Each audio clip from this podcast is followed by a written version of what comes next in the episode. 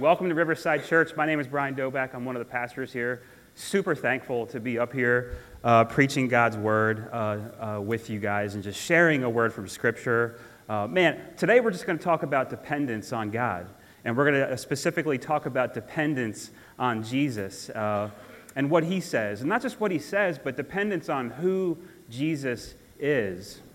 I've been learning so much about dependence on God, particularly the last well, pretty much since I got married, I've been learning a lot about dependence on God. And man, if, if, it's not one thing, it's another thing. Um, you know, I once got laid off from my dream job. I learned about dependence on God, you know, and, and I got married, and God's exposing things in my heart that I didn't know that was in my heart. But that's a good thing. Um, it hurts at the time, um, but it's a great thing as He exposes those things. And then we have kids. Man, let me tell you something, kids. God is teaching me about dependence on Him with these kids. Uh, he keeps exposing things in my heart uh, through these kids. Um, and I'm, gonna, I'm not going to lie, it's not good things uh, in my heart. But, you know, at the end of the day, I'm thankful for it because that's what God does.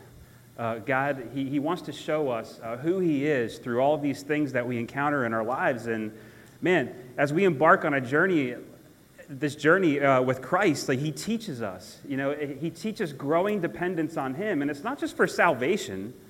It's not just for salvation. That's the main thing. But man, it's, it's the small stuff too. Guys, it's, it's, it's job loss. You know, I get that. I went through it. You know, getting laid off from work, our health. He wants us to, to depend on him for those little tangible things that we experience in our lives. Guys, I want to point you to uh, uh, Isaiah 9 6 to start things off, okay? Isaiah 9 6. This is a Christmas text, usually. So, Merry Christmas. Merry Christmas in May. Guys, it says this For to us a child is born, to us a son is given, and the government shall be upon his shoulder, and his name shall be called Wonderful Counselor, Mighty God Everlasting Father, Prince of Peace. There is so much in that text. Man, we could preach sermons on that, but I want to focus just on this wonderful counselor. Wonderful counselor, guys. I'm going to pull out some Hebrew knowledge to you. I don't usually do that, but that word wonderful, guys, wonderful, it's not just like, it's not just like, oh, that's, that's a wonderful frappuccino. Like, that was so good. Or those are wonderful flowers. Guys, the Hebrew word for wonderful means incomprehensible. Incomprehensible. Now, I don't know if a frappuccino is incomprehensible, right? Well, it might be to some of you. Guys, Jesus is our wonderful counselor. His teaching is incomprehensible. And it's not just his teaching, it's not just his counsel, how he directs us and guides us and teaches us but it's where that teaching is coming from. It's coming from who he is. It's coming from who Jesus is. It's coming from his heart. Guys, and that's what we're going to talk about today in today's text. This is my main point today. Jesus is the wonderful counselor that we can depend on for everything. For everything. So let's read the text, Matthew chapter 16, verses 5 through 12, and then we're going to pray. Matthew chapter 16, verses 5 through 12. The scripture says this It says, When the disciples reached the other side, they had forgotten to bring any bread. Jesus said to them, Watch and beware of the leaven of the Pharisees and Sadducees. And they began discussing it among themselves, saying, We brought no bread. But Jesus, aware of this, said, Oh, you of little faith, why are you discussing among yourselves the fact that you have no bread? Do you not yet perceive? Do you not remember the five loaves for the 5,000 and how many baskets that you gathered? Or the seven loaves of the 4,000 and how many baskets you gathered? How is it that you fail to understand that I did not speak about bread? Beware of the leaven of the Pharisees and Sadducees. Then they understood that he did not tell them to beware of the leaven of bread, but of the teaching of the Pharisees and the Sadducees. Let's pray. Heavenly Father, Lord, I thank you for your word. God, the, the, the word of your power. That's what this is, Lord. And I'm so thankful that we get to, to, to interact with your word and, and take it in and, and, and read it and digest it, Lord, and, and listen to it, God. I pray that, that just this continues to shape our lives, to, to shape our hearts, that we depend on you, Lord, for everything. For everything, God, the big stuff and the small stuff, Lord, and that we come here with a fresh, fresh view of who you are, Jesus, because that's what it's all about. I thank you and I pray this in the name of Jesus. Amen. Man, so guys, the, the disciples and Jesus here, they're, they're coming from different situations. They're coming from different situations. Jesus, he, he merges them here in this text. So the disciples, they recently experienced these two miraculous events in which Jesus fed 5,000 people and 4,000 people with 12 loaves of bread, 9,000 people, okay? And Jesus wanted them to depend on him. And he's, he, that he's the bread of life that they hunger for. He's the bread of life. And, and he's available to everyone, Jews and Gentiles, like we learned in Keith's sermon a couple weeks ago. And here they realize they forgot the leftover bread. Surely, you know, what happens when you forget something? A little anxiety comes up. And maybe you become a little self dependent on you. Am I right? A little anxiety comes to the surface. Guys, Jesus here, though, he's, he's fresh off a different thing. He's fresh off an encounter with the Pharisees and Sadducees. Remember, last week, they, the Pharisees and Sadducees demanded a sign from Jesus. They were manipulating Jesus into giving him a sign, and Jesus was like, No, you're not going to get a sign from me now, but you're going to get a sign down the road. It's going to be the resurrection. So here, Jesus, he merges these two situations and, and he starts warning them of the Pharisees and Sadducees. Why? You know, the, the, the disciples are on the bread, Jesus is on the Pharisees and Sadducees, and, and he merges them. Why does he do this? Relative to the disciples' forgetfulness, what is Jesus talking about when he says, Beware of the leaven of the Pharisees and Sadducees? Well, first we have to understand, you know, what this word leaven is. Guys, Leaven, it's another word for, for yeast. And yeast leavens bread. Just a small amount of yeast can make, a, make the bread rise and expand.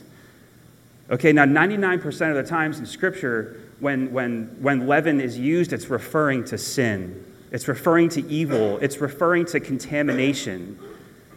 So Jesus is saying, Beware of the teaching of the Pharisees and Sadducees because it's coming from a place of sin. It's coming from a place of sin in their hearts. Their teaching is a reflection of the sin in their hearts, it's what's coming out of their hearts. So, what is Jesus talking about when he says, Beware of the leaven and the Pharisees? Now, who, who are the Pharisees and the Sadducees? Who are they? Well, they're part of this group called the Sanhedrin.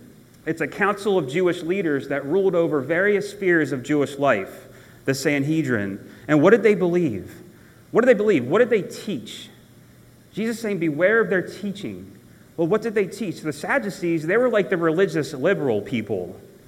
The religious liberal people, they were like the rationalists. They believed in the first five books of the Hebrew Bible.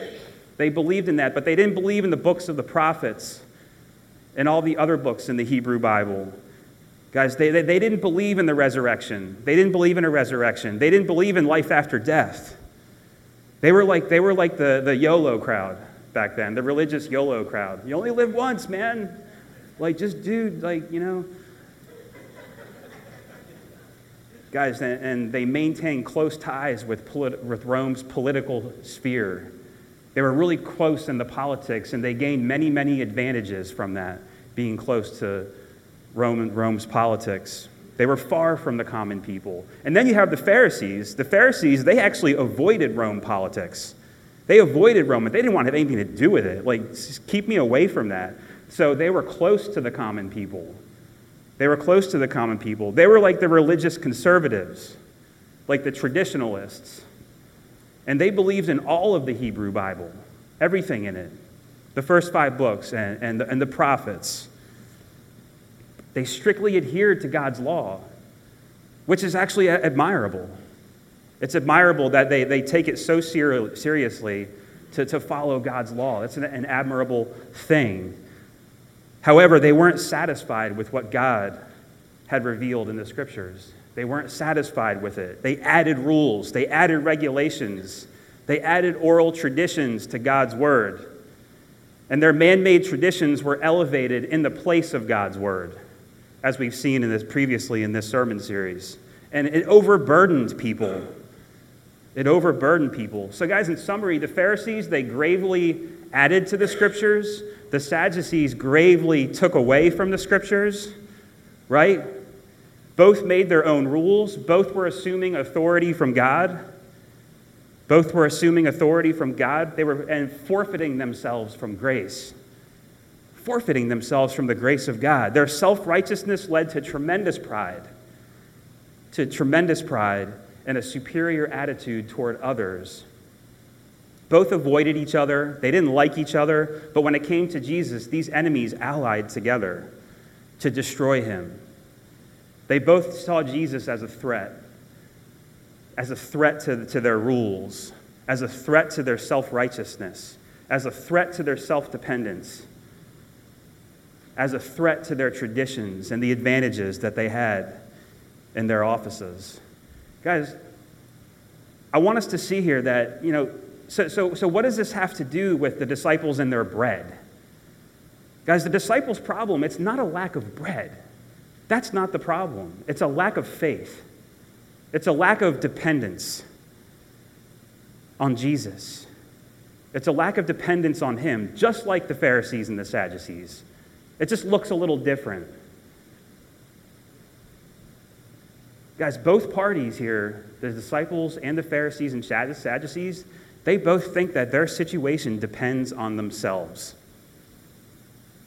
They both think that. Jesus is saying is your problem isn't physical bread, it's the leaven in your hearts.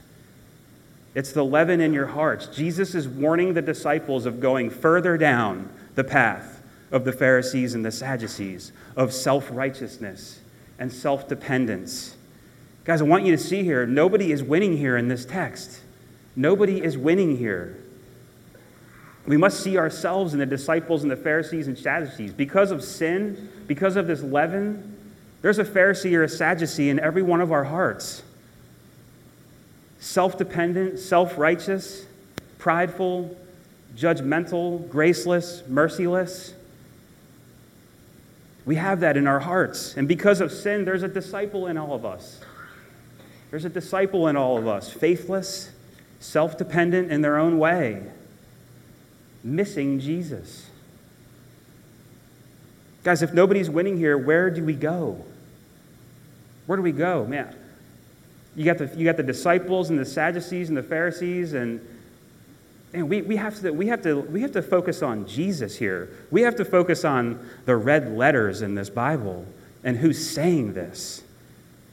We have to focus on Jesus here, guys. I want to I want to take you all the way back to, to Exodus. Exodus chapter 12, verse 15.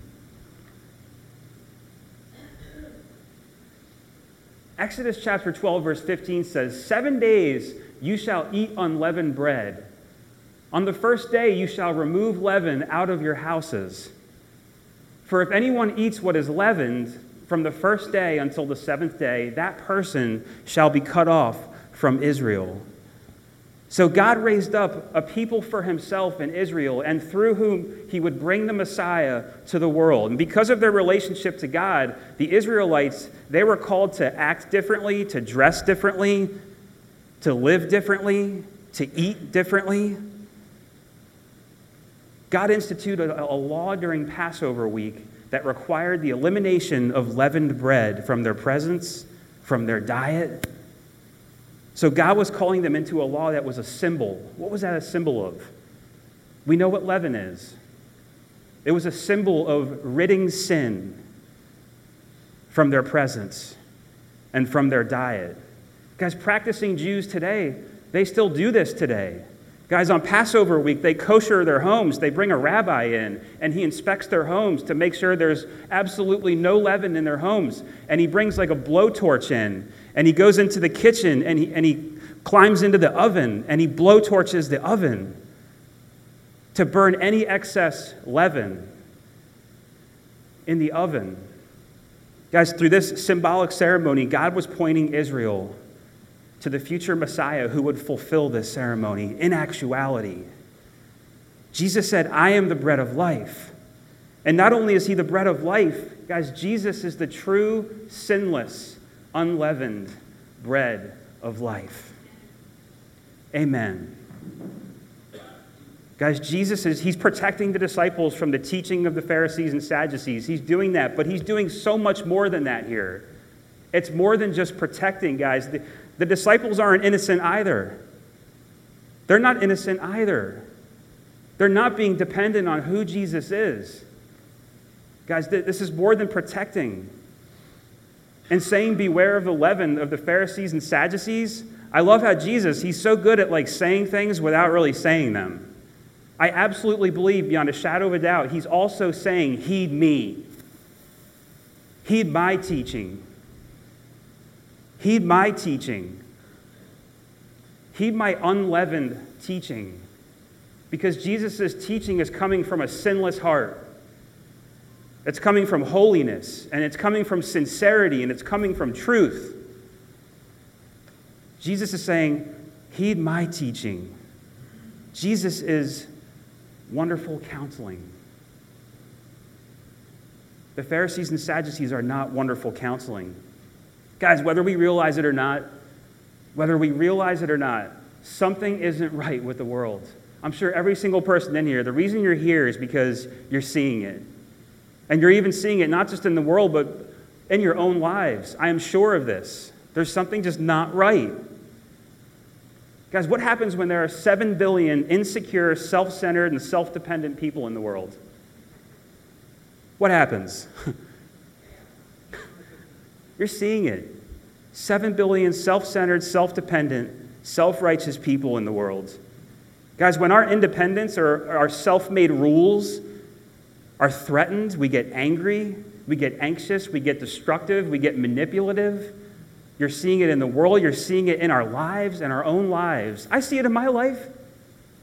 Guys, I, I know Christ and I put my faith and trust in Christ, but it doesn't mean like I, I have a perfectly unleavened heart. Guys, my heart is unleavened because of Jesus, because of his unleavened heart. But I still struggle with sin, and I need to depend on Christ to continue to work on my heart and to burn the impurities, to torch the impurities, and to unleaven my heart. Guys, because of sin, we, we bring this leaven into everything. It's because it's in us. Because of that, we bring it into our work, we bring it into our relationships, we bring it into our marriage, we bring it into our families. Do we see this in our lives? This leaven? Guys, the world is trying to unleaven itself. It is. It doesn't know it, but it is. It's trying to do it through things like education, education, legislation, self determination, self dependence. Guys, therapy. Now, I'm not saying all these things are bad. We need all these things. But if we want to get to the root of the problem in our lives, to the problem of self dependence, like the disciples and the Pharisees and Sadducees in their hearts. We got to go deeper. We got to go deeper. Guys, we believe everything depends on us. Do we not? We believe everything depends on us, including righteousness before God. And this, this is a heavy burden, not just on us, but it reflects itself in, in how we act with people and how we interact with people and how we carry our lives, this heavy burden, and we put it on others also, just like the Pharisees and Sadducees did. Heavy burdens on the people. Guys, like the disciples, we need to unleaven our hearts, and the teachings of the Pharisees and Sadducees, it only exasperates the problem. it only exasperates the problem. The teachings of the Pharisees and the Sadducees are the leavened bread of death. That's what it is. It's the leavened bread of death. They're the try harder crowd. Just try harder. Put a little more effort into it, and you'll be good. They're the try harder crowd. Guys, Jesus is the unleavened bread of life who says, You can't do it. You just can't. You cannot do it. But I did it. I did it. So depend on me for what you need in your life. Guys, Jesus' is teaching, it doesn't come from a place of sin, but a place of holiness, sincerity, and truth. The Bible is filled with stories of leavened hearts that God transforms. It's filled with them. The disciples could only see their lack of bread, totally forgetting the provider of the bread.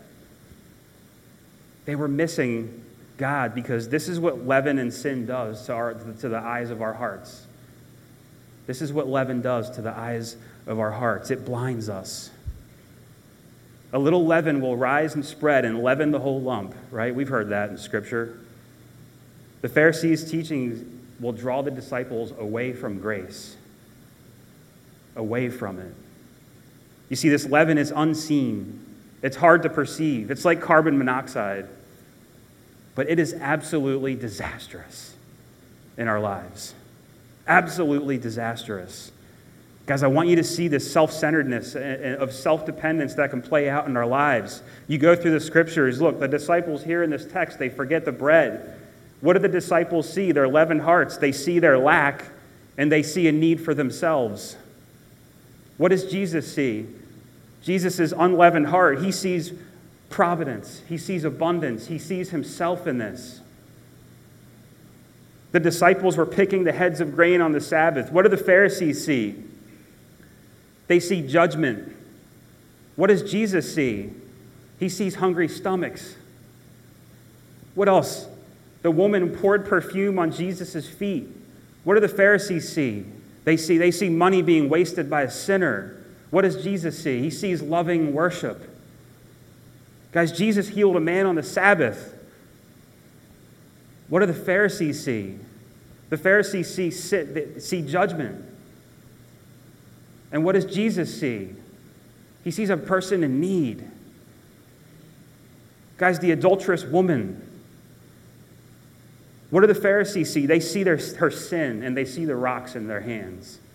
And what does Jesus see? Jesus sees her sin, but Jesus sees a broken heart that can be mended. God, your, guys, your spouse fails you. How do we see it? We see it as an opportunity for attack. And we see it as an opportunity for counting a wrong. That's a leavened heart, and it needs to be burned away. Guys, we should see it as an opportunity for grace and mercy. Guys, if a coworker slights you, what, what, what does a leavened heart see? It's an opportunity for threats. It's an opportunity for judgment. And what, is, what does an unleavened heart see? It, it sees it as a teaching moment. As a teaching moment and as a way to create commu- more community with somebody. Guys, the accumulation of wealth. What does a leavened heart see? A leavened heart sees as mine. I earned it. I keep it. I own it. Guys, what does an unleavened heart see? An unleavened heart sees God's providence. God has given me this. I'm, so I'm generous. Guys, our enemies. What, what does a leavened heart see? Our enemies. A leavened heart sees it as somebody to hate, somebody to avoid. What does an unleavened heart see? Sees them as created by God, as, as God's image, and has value, and they should be loved no matter what. That's an unleavened heart. And we've seen all these things in Jesus. Guys, the Pharisees only saw the letter of the law. They only saw the letter of the law. Jesus saw the letter, he did, but he also saw the spirit of the law. Guys, I want to conclude on this. 1 Corinthians 5, 6 through 8. It says, Do you not know that a little leaven leavens the whole lump? Do you not know that a little leaven leavens the whole lump? Cleanse out the old leaven that you may be a new lump, just as you really are unleavened. For Christ, our Passover lamb, has been sacrificed. Let us therefore celebrate the festival. Celebrate the festival, not with the old leaven, the leaven of malice and evil, but with the unleavened bread of sincerity and truth. Jesus is the sinless, unleavened bread of life. He is our wonderful counselor, guys. It's not our homes and it's not our food that needs to be koshered. It's not. It's our hearts that need koshering. It's what's inside that needs koshering. And we can only kosher our hearts and subsequently our families and our marriages and our work and our homes and, and, and our lives through abiding faith and unwavering dependence.